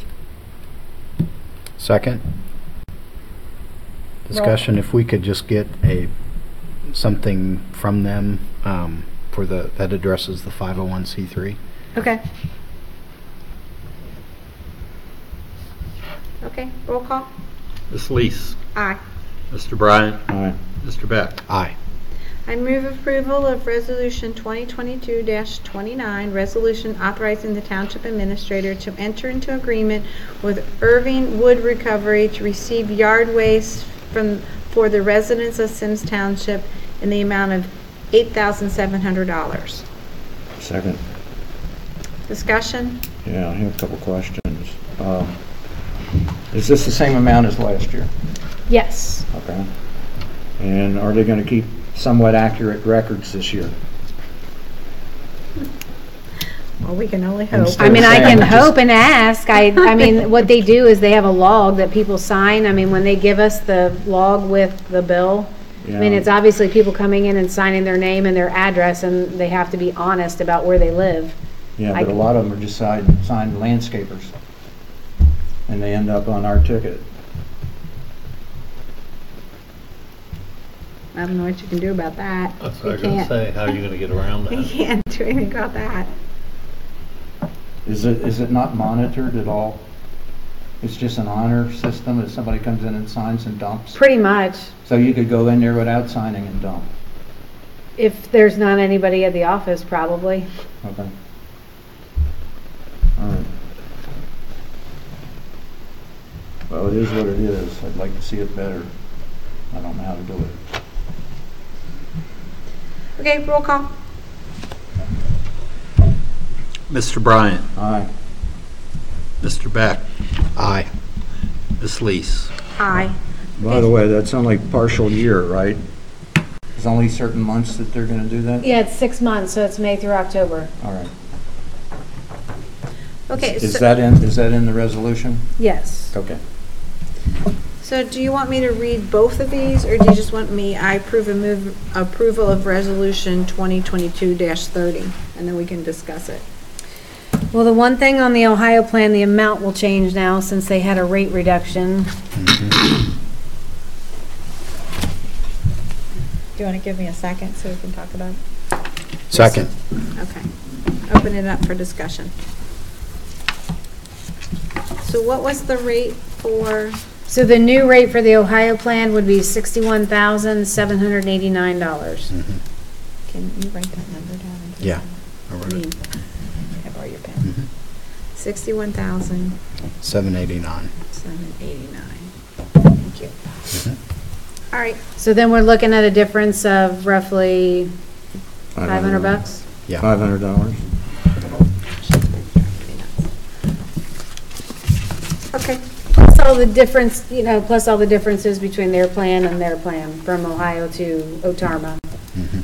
And we're familiar with both plans because we were with customers of theirs for a long time and now we're customers of the Ohio plan. Kim, do you have a recommendation, or? No, I don't have issues with either plan. So, I mean, they're both great people to work for. I- We've never had any filing issues. Um, There's not a whole, I mean, I don't think it would make a whole, or we wouldn't have to do a whole lot of paperwork to change it over. It- They're both great, great insurance plans.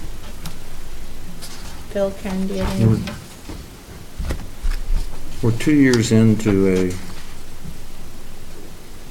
vesting with Ohio plan.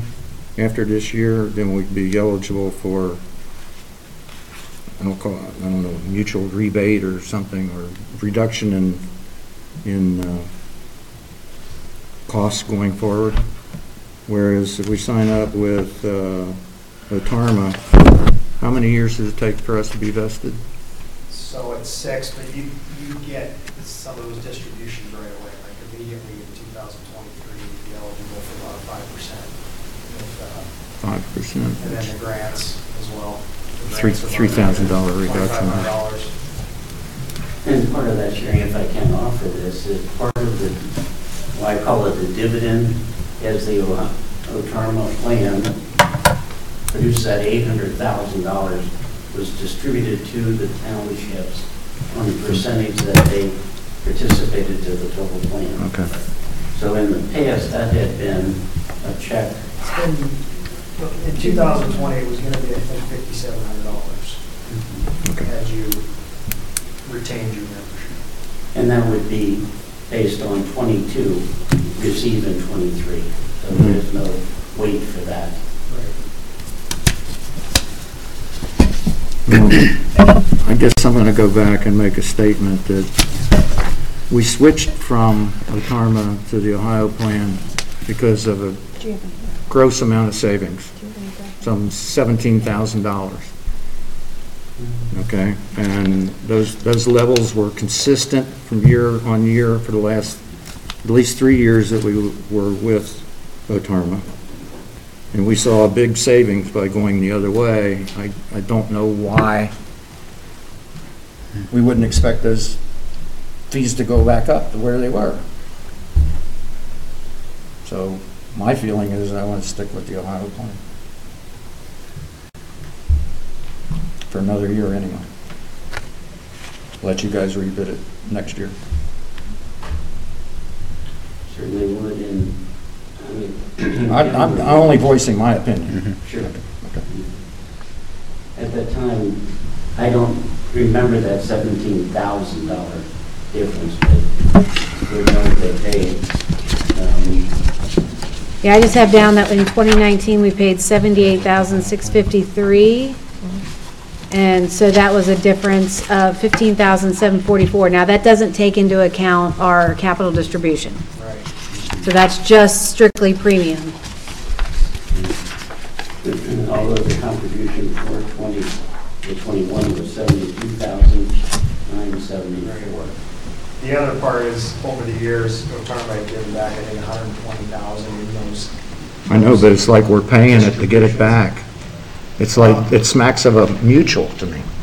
Mm-hmm. It's, it's a conservative vesting approach to make sure that they have enough funding. to- Understand. To support the program, and if there's excess, there, it's a nonprofit program, so they, they do their best to give it back in forms of these distributions. I know, but we paid seventy-eight thousand, six hundred and fifty-three dollars in twenty nineteen, and according to this, seventy-four to seventy-seven to, call it seventy-nine, over a three-year time frame. I would expect twenty twenty-two, your bid to be, let's say, seventy-nine thousand plus, and we paid sixty-two, that's seventeen thousand dollar difference. So they've been pretty consistent at 62, 63, and now they're down a little to 61.7, 61.8. If the programs are the same for $500, I don't want to switch. Okay. Yeah, I No, was, I'm I'm not trying to make the decision, I'm just I pointing out know, my I'm. I'm turning it over to Phil. Okay.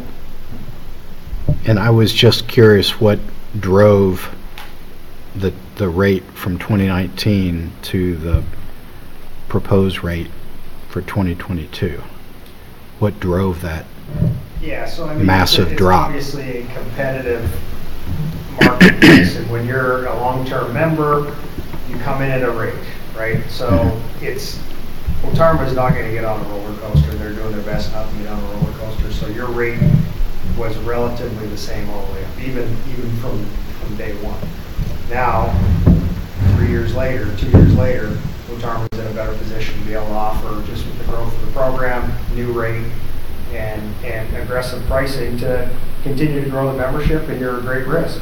You're a great risk for Otarma in your, in your risk management and your loss, your loss experience.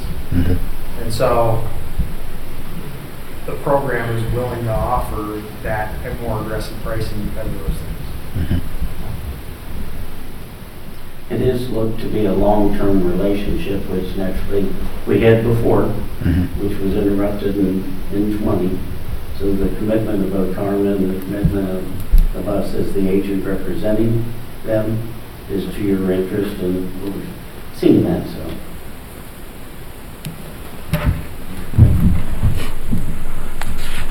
Well, and I, I recognize that long-term relationship, um, but it was, uh, it was modified, you know, due to competition. Um, and it seems like the competition is still there, so I'm, I'm not sure we would want to change what we're doing right now for five hundred dollars. Yes, I would have you consider too, I mean, that cost was modified within the last couple days, right? So it's a competitive situation, underwriting error, maybe, or competition, right? Mm-hmm. Um, so I would consider that. Mm-hmm. We came in with our, our best price this year. I can't go back and have it modified. I can't. Mm-hmm. That's not something that we'll do. I'm not, I'm not gonna play that game. I'm not gonna play that game. I So agree. this I was agree. modified by a few thousand dollars based on a conversation with an underwriter and a potential error in underwriting, which I would, I'm not sure what error that would be.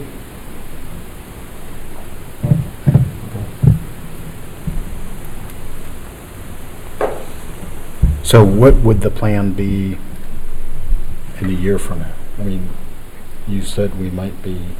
Well, I don't know why we don't Bidding bid this. it every year. Really? I think last, I can't remember why we didn't last year. We, we tried and then I couldn't get the loss run report or something in time and then I ran out of time. Yeah. Um, and then this year they hit me early enough so that I could get on it. I think it's good business sense to look at it every year. Yeah, Okay, and if there's a step change like there was a couple years ago, we went with the step change. I'm looking for a step change. To change again. Well, I'll consider the, that distribution and the, so there's twenty-five hundred dollars in distribution coming back this year in those grants. So that would take it down. with- Not everybody gets the grant. You do, uh, you, everybody can get the grant. It's a district, it's a reimbursement for expenses that you incur. We're talking about more plus the police thing. Yeah, so it'd be twenty-five hundred, and then the- in two thousand and twenty-three, you get that, whatever the, the board approved distribution is, so at your first renewal is when you get that distribution. I'm good either way. I'm I'm flexible on this. Well, I'm pretty much good either way too, but I don't want to just change to change. There's got to be some real incentive there. I don't see five hundred dollars as being the incentive. Okay, so you made your Well, decision, but- Bill? Go ahead, no. I'm open. but you could play that, you could be devil's advocate. It's gonna be like this every year.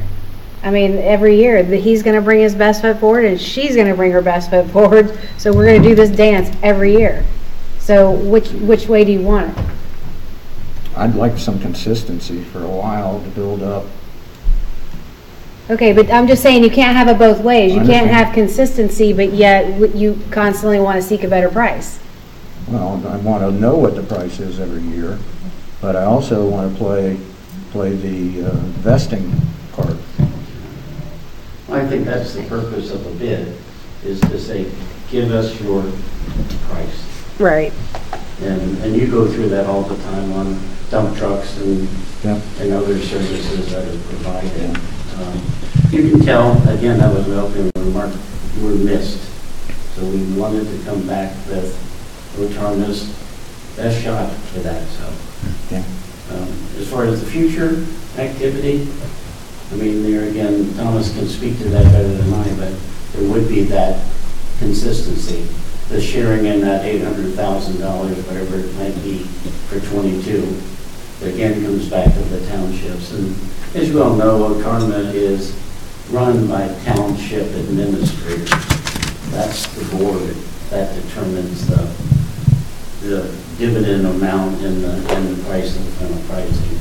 One thing I did mention too is, is in the industry in general, rates are really skyrocketing, especially on property and, and some of the other cyber, some of the other casualty lines, rates are skyrocketing. So uh, the Ohio Plan representative made a, made a point that they were taking rate this year and they were able to basically have a conversation with the underwriter and say, well, let's, let's not pass that rate on this year, right? Otarma is not taking rate this year. Some of the other pools are, uh, because of that pooling mechanism that allows it to, to absorb, because it's not relying on the market, the reinsurance market and things like that.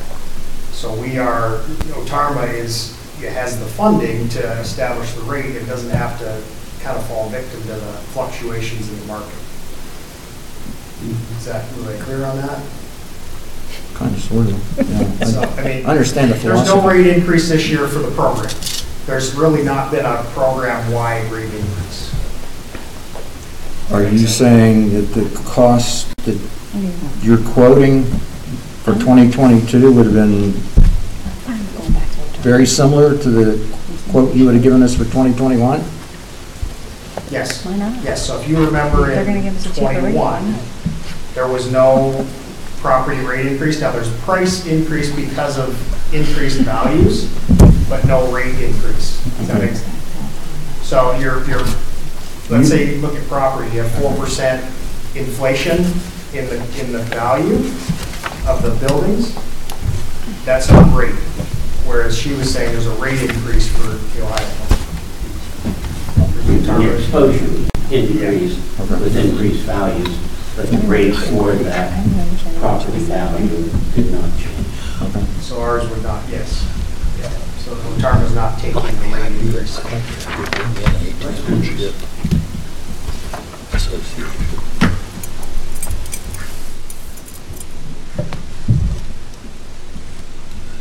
Who governs the Ohio plan? It's the same, it's, it's other township administrators and people from, but it's a mixed pool. It's not where Otarma is only townships.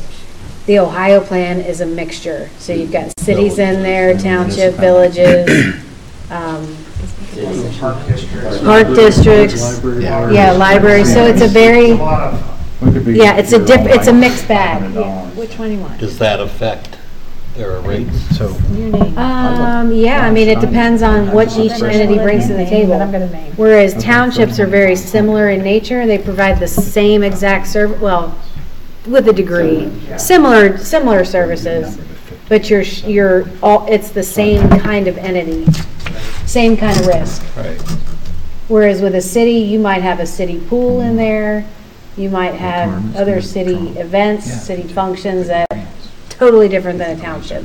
So their decisions are made based not only on townships, but many other. Yes, yes. And this is information from the retirement I of used to know what new those members were. since 2015. I see what you're And saying. that's a list of 116 members. And it shows where they came from, which the majority of them came from. The Ohio plan. He's got a question over there. Yeah.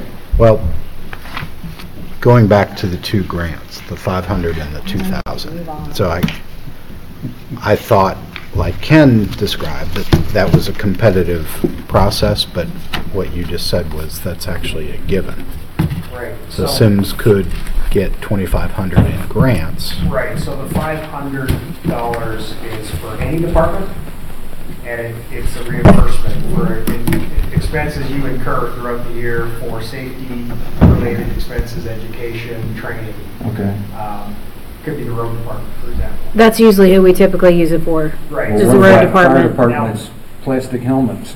So because you have, so for fire and police, because you have vehicles, and do you provide any equipment or just vehicles? Yes, we, in the fire department, we were, we were, we only get their people, that's it. So we own everything else. Okay, so turnout gear, for example. Right. Turnout gear would be five thousand dollars a piece.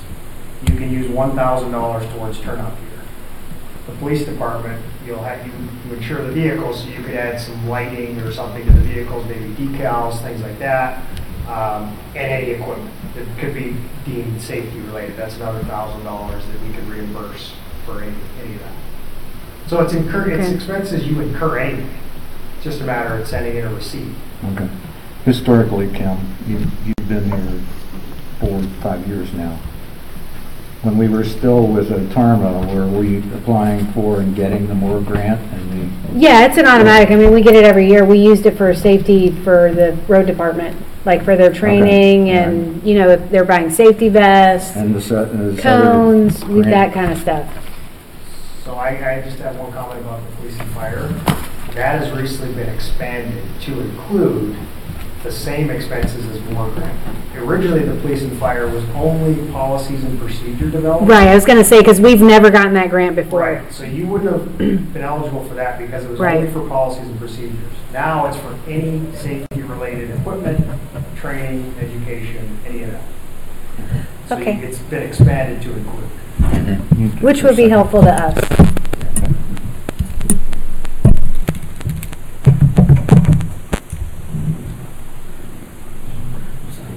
I guess I'm not included. Not included in their discussion over there. I'll go with that. Okay, I'm there. I'm backing you. All right, all right, I'll go with Otarma. I'll go with Otarma. Okay. There we go. And why don't we read the one and say no, and read the other one and say yes? Do we need to do that? No. Well, I think the, the sense I'm getting is uh, Otarma may be the choice. What you should probably, they're both numbered uh, as number 30, so you're only going to read one. Right. But go ahead and read the one that you want, um, and then vote on it. Right. I And move if- if- approval of Resolution 2022-30, resolution authorizing the Township Administrator to sign a contract with the Ohio Township Association Risk Management Authority, OTARMA, to purchase risk insurance in the amount of $61,225. Second. Discussion, roll call, Ms. Leis, aye. Mr. Bryant, Aye. Mr. Beck. Aye. Okay, I move approval. Thank you for the info. Thank you. Appreciate the confidence. We will be here for you. And Mr. Bryant, we will make sure from a marketing standpoint to be that consistency in the future. And just know that we're going to be looking at next year's. Yes, sir. Okay, and any, any changes, we'd like to explain to us in advance of the contract. Sounds great. All right, Thank you. all Thank you. right, thank you. Thank You guys you. have a good night. If you have questions about the um, paperwork. just Okay. call All right, it. My invoice is there. okay. Let me understand something before you leave. Okay. You still recommend the $6 million police liability issue, another couple Can I- thousand dollars? I just wanted to read the section that makes us think that potentially you could be on the hook for some of that um, in your contract. Can't we And do then- this? You're the attorney, so you, you can tell us. What- But we, we offer the coverage because we just think there's potential of being, what we want you to have defense costs if you, if you are brought in. Um, I had this Well, Thomas is looking for that. My concern always has been, and again, you're protected by the, by the sheriff's contract. But if there is another incident and I was involved in a sheriff activity, it could be unrelated to an automobile exposure. And when I look up, I see Symmes Township on the side of that automobile. Attorneys could name you in the suit.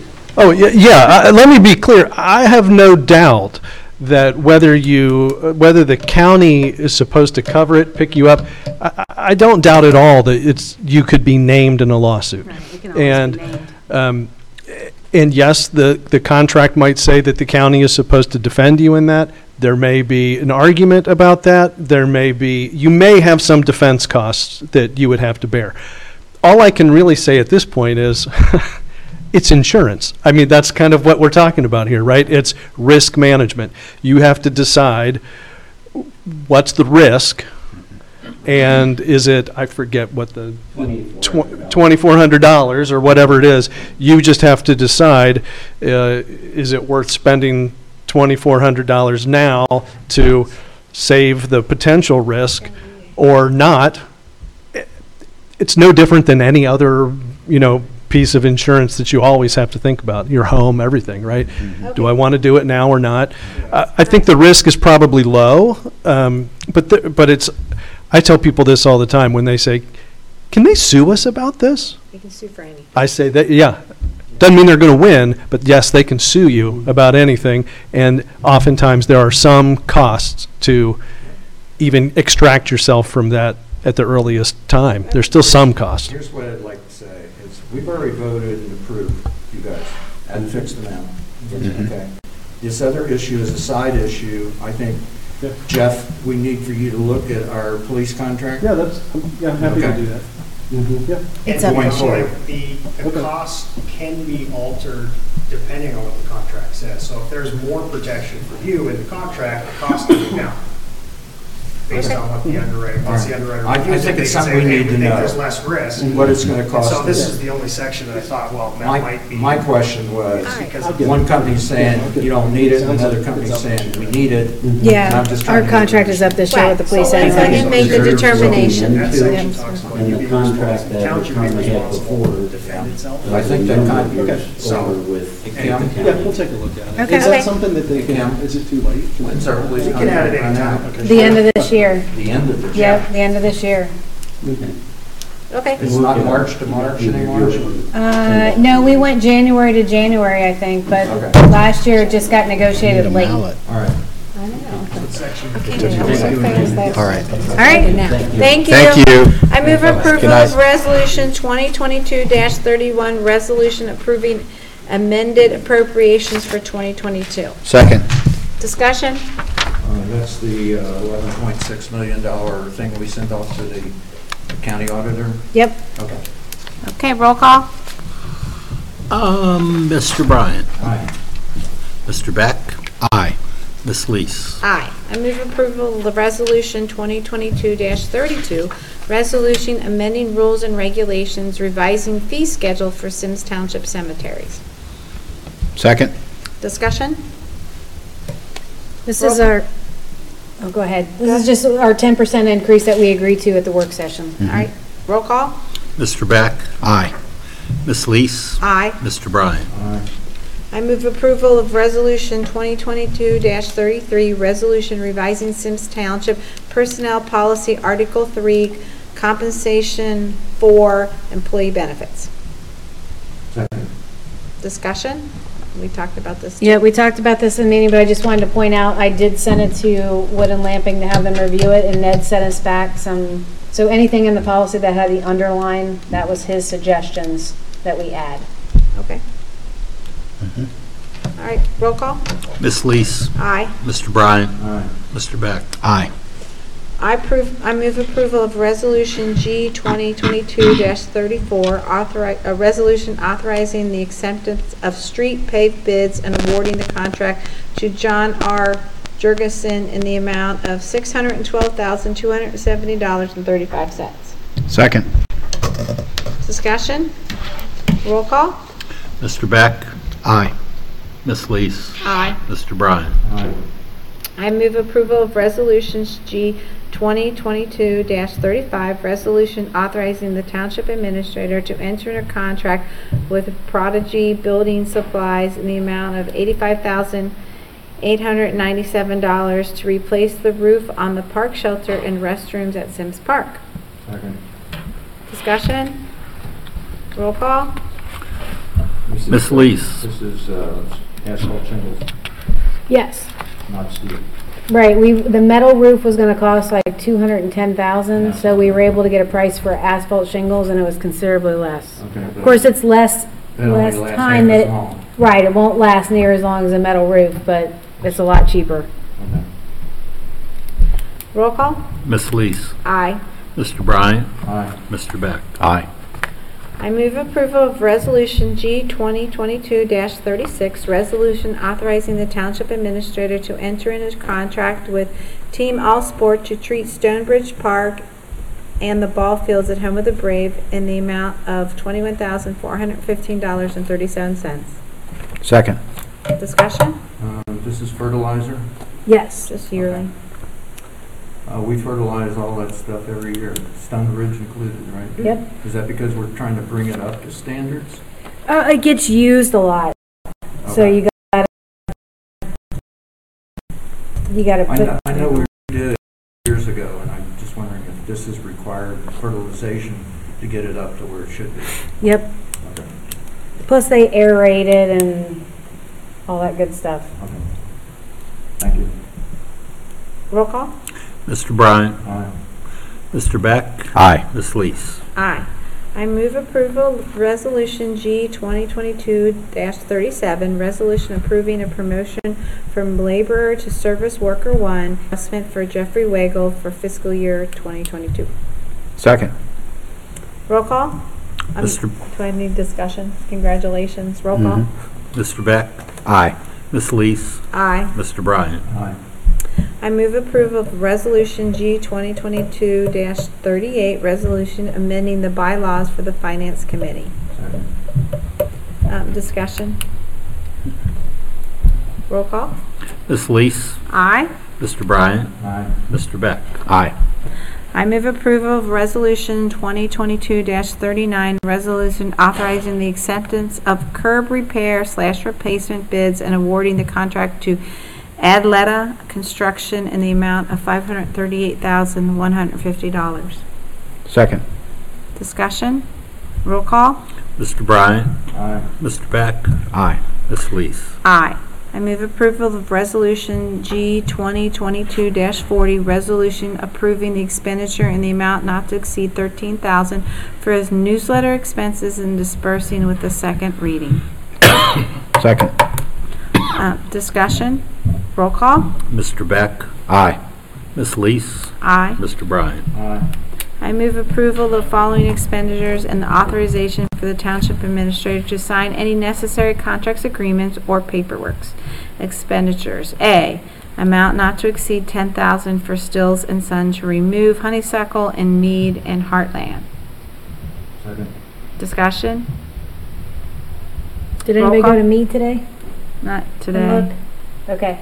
Does it look different? Oh, yeah, way different. Oh. I'm sure it will. Yeah, good. Yep. If you clean it, all that stuff We out. needed to get rid of it, yeah. Yep. Are, are we planning on budgeting like that amount every year? I would like to. Okay. Yeah, we Is do that need to have something a we can put into honeysuckle your- removal program. That's something we could put into your thinking cap going mm-hmm. forward.